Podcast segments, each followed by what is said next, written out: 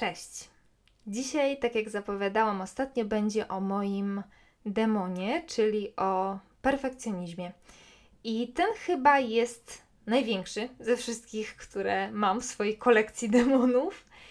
W ogóle to jest, to jest chyba trochę tak, jak na tym moim rysunku kończącym Art and Blocka, że już przecinam linię mety, cieszę się potwornie, konfetti się sypie, po czym uświadamiam sobie, że przecież mogłam zrobić to lepiej. I wypierniczam się na ostatnim metrze. I tak wygląda całe moje życie, kochani.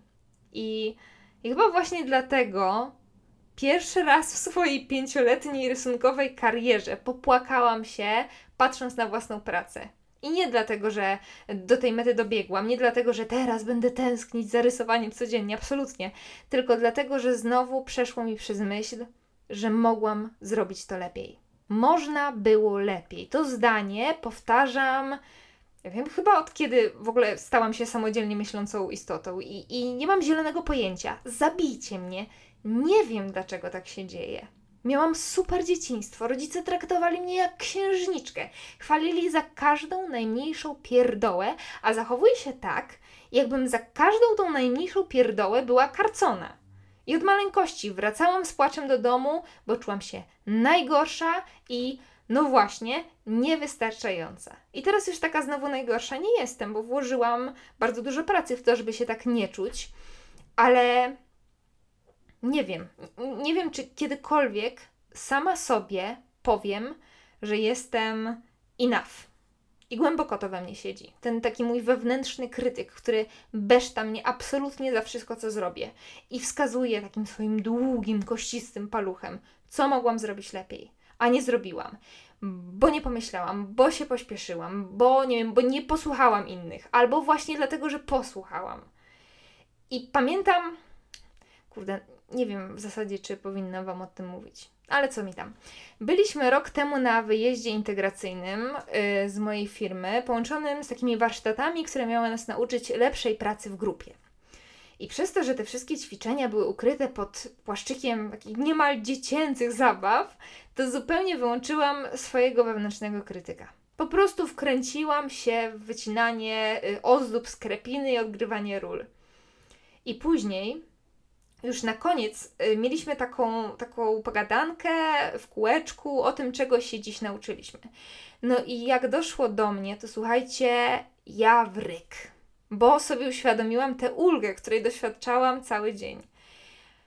No i co? I coś tam sobie, coś tam sobie po swojemu, tak na poły, na poły, na poły poetycko, na poły z glutami popachy, bo się strasznie posmarałam, po prostu nie byłam w stanie zapanować nad swoimi emocjami. Pochlipałam o największym moim wrogu w tej firmie, którym jestem dla siebie ja sama. A później poszliśmy w obrzydliwy menaż, ale na wyjazdach integracyjnych już tak jest. No i tak to widzicie było rok temu i jest tak do dziś i wyobrażam sobie cały czas takiego małego ludzika na czubku mojej głowy, który siedzi w bogato zdobionej lektyce w takim indyjskim stylu, jak na grzbiecie słonia, z ustami wykrzywionymi w takim gniewnym grymasie i marudzi, marudzi, marudzi. I ja, i ja razem z nim marudzę, no bo idziemy przez to życie, ja się już od niego nauczyłam. I sobie tak razem marudzimy, że przecież wszystko, co robię, mogłam robić lepiej. O, o właśnie. Albo dobrze, albo wcale. To jest kolejne moje ulubione powiedzonko. I, I brzmi w teorii całkiem nieźle, ale w praktyce jest tak, że czasem po prostu zawracam w pół drogi, bo, bo nie jest dokładnie tak, jak chcę, bo nie jest perfekcyjnie. I ja wiem też czysto teoretycznie, że najpierw jakość, później jakość, w ogóle jakieś, jakimiś coachingowymi hasełkami sypię jak z rękawa, ale ja nie chcę jakoś. Ja nie chcę byle jak. Ja chcę najlepiej. I wiem, że ciężko na pewno będzie to zrozumieć osobie, która, która tak nie ma, ale niczym się nie przejmujcie, bo ja siebie też do końca nie rozumiem.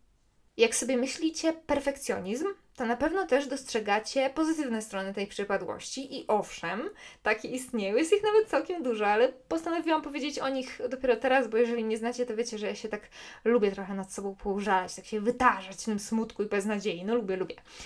I pierwszą z tych pozytywnych, mm, pozytywnych rzeczy wynikających e, z perfekcjonizmu jest ta, że faktycznie nic nie robisz na pół gwizdka, kiedy jesteś perfekcjonistą.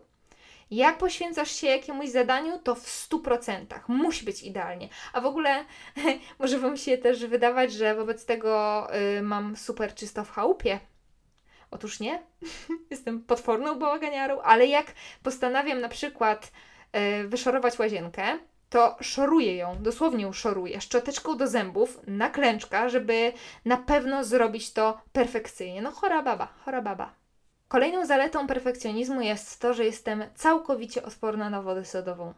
Nigdy mi nie odbiło i nigdy mi nie odbije. Nieważne, co bym w życiu osiągnęła, coś tam już na koncie swoim posiadam, to jestem zawsze dokładnie taka sama. I wiem, bo wiem, bo wiem, że nawet gdybym w tym momencie zarabiała miliony, miała willę z basenem i wygrała Oscara, to wciąż byłabym tą samą Igą, która cały czas się zastanawia, co można byłoby zrobić lepiej.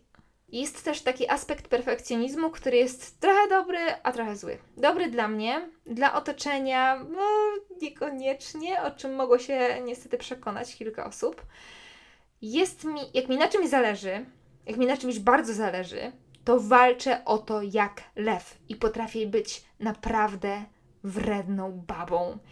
I nie zdarza się to często, bo nie jestem też typem lidera, ale jeżeli projekt jest mój i widzę, że osoby, które przy nim pracują, traktują go niewystarczająco poważnie, to jestem bardzo podminowana. I wtedy lepiej schodzić mi z drogi, bo tak złą igę okazję miało zobaczyć niewielu i to dobrze.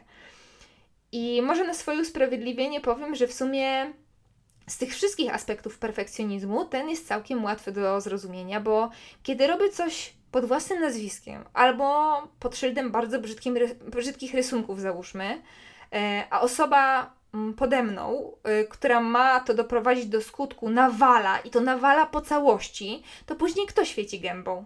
No kto? No ja! Więc gryzę jak trzeba.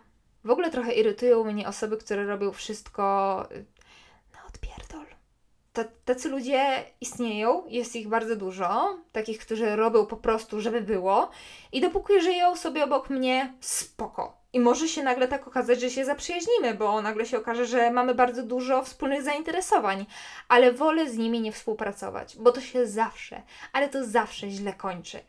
I teraz będzie kolejna pokręcona myśl i zapraszam Was do pełnego skupienia, bo tu się będzie można pogubić.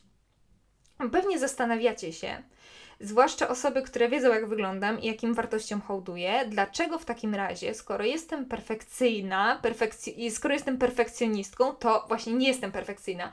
Nie wyglądam perfekcyjnie. Nie jestem, nie jestem tą laską, która nosi e, piękne ciuchy, idealny makijaż i ma takie, wiecie, takie włosy, które układają się w takie przepiękne fale, że, że niby jest to dzieło przypadku, niby, niby po prostu tak wygląda, niby, niby się taka urodziła, ale jednocześnie to wszystko wygląda jakby jakby wyszła właśnie od fryzjera i te fale tak, wiecie, tak lśnią w słońcu i delikatnie muskają pięknie wyrzeźbione ramiona yy, na siłowni. Nie, nie. Kwestie wyglądu jakoś w pewnym momencie, na skutek oczywiście ciężkiej pracy, udało mi się od perfekcjonizmu odkleić. I nie pytajcie mnie jak, bo na terapię nie uczęszczałam, zrobiłam to samodzielnie, być może wynika to po prostu z wieku. Ale tak, no z wyglądem mam luz. Chociaż też nie do końca, bo na przykład przez mój perfekcjonizm się nie maluję. I to jest teraz taki fun fact, bo powodów, dla których się nie maluję, jest kilka i chyba o wszystkich Wam opowiedziałam, tylko nie o tym, który jest właściwie głównym powodem. Nie maluję się, bo po pierwsze nie umiem, nie umiem zrobić tego tak, żeby makijaż wyglądał perfekcyjnie cały dzień. Moje, moje umiejętności absolutnie z, zatrzymały się na poziomie balu gimnazjalnego, czyli odrobinę y, niebieskiej maskary i brokat na powieki. W ogóle, w ogóle pamiętacie, jaka to była magia malować się będąc małą dziewczynką? To znaczy ja nie chodziłam umalowana na przykład na co dzień do szkoły, ale jak była jakaś mini imprezka, to mama wtedy pozwalała mi na mini makijaż i wtedy czułam się taka dorosła, taka dorosła. Ja pamiętam, ja do dzisiaj pamiętam to uczucie, to były bardzo silne emocje. Czekajcie, o czym mówiłam? A, a, już wiem. Jak się tak pięknie malować nie umiem, nie umiem zrobić tego perfekcyjnie, to, to wtedy nie robię wcale. To, to znaczy, używam na przykład kremu BB, ale już z oczami mam problem, więc oczy zostawiam. Drugi powód jest taki, że przez perfekcjonizm lubię czyste formy. Białe kartki, minimalistyczne przestrzenie, w ogóle wszystko, i moja szafa, i wystrój wnętrz mogłyby zawierać się tylko i wyłącznie w skali szarości. Może gdzie niegdzie z jakimiś takimi mocniejszymi, soczystymi akcentami, jakaś tutaj podusia, tutaj pledzik. Zaczynam pomału odpływać i planować sobie w głowie y, wystrój mieszkania, do którego się niedługo przeprowadzę. To będzie dopiero historia. To będzie dopiero historia. To też, o tym też Wam opowiem. W każdym razie tak, czysta forma. I ta moja nieumalowana twarz, trochę dziwna, raczej odbiegająca od współczesnych nam kanonów, ale zadbana, jest dla mnie właśnie taką czystą formą. I dlatego lubię właśnie w tej wersji, takiej czystej.